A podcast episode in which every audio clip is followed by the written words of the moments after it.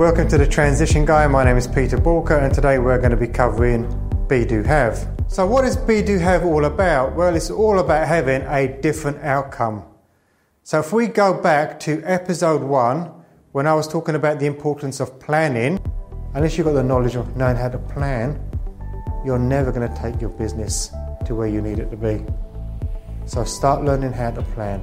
Hopefully, now that you've been through that episode, you've had some time to think. You sort of said, okay, well, I'm going to put a plan together. For those of you that have put the plan together, it's all about now making a change. And this, for many people, is so, so difficult because we're stuck in so many habits that we find them really hard to shift, or in many, in many aspects, we don't know how to change. The reality is, our attitude is what we choose it to be.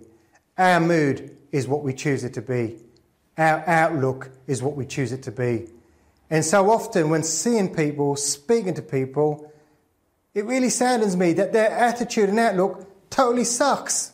See, there's this thing in our brain called the I know trigger. And what happens is when the I know trigger gets activated, we just totally zone out. The challenge we've got is that our, our I know will often kick in more often than we would like it to. And the reality is, as a leader of a business, well, actually, when we're running teams in a business, it doesn't necessarily have to be the business leader, it could just be team leaders or executives. You can't afford not to be present.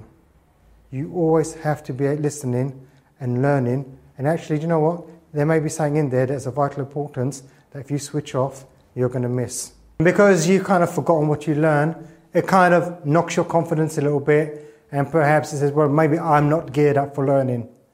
Well, the reality is you're absolutely geared up for learning, but what most people don't do is go through the entire learning process. Do you see this line here?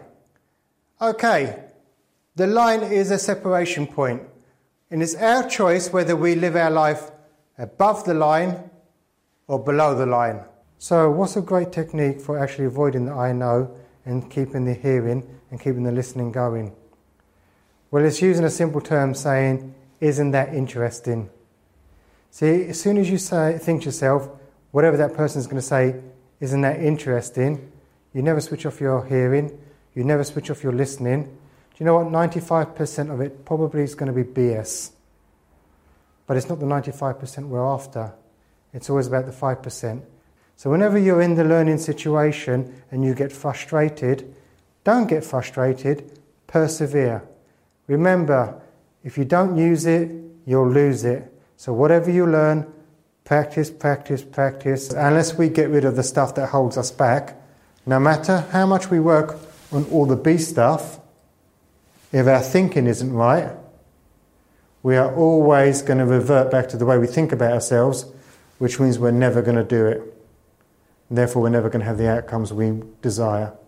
So it's about making sure that we work both on the be and the thinking together so that we can execute. So, in summary, do not expect different outcomes if you're not prepared to do things differently, if you're not prepared to change who you are, and if you're not prepared to work on the stuff that's in your head that's holding you back. So if you can resonate with a lot of the stuff that I've covered today and you want more information, please head over to balker.com and get in contact. But remember this failing to learn is learning to fail.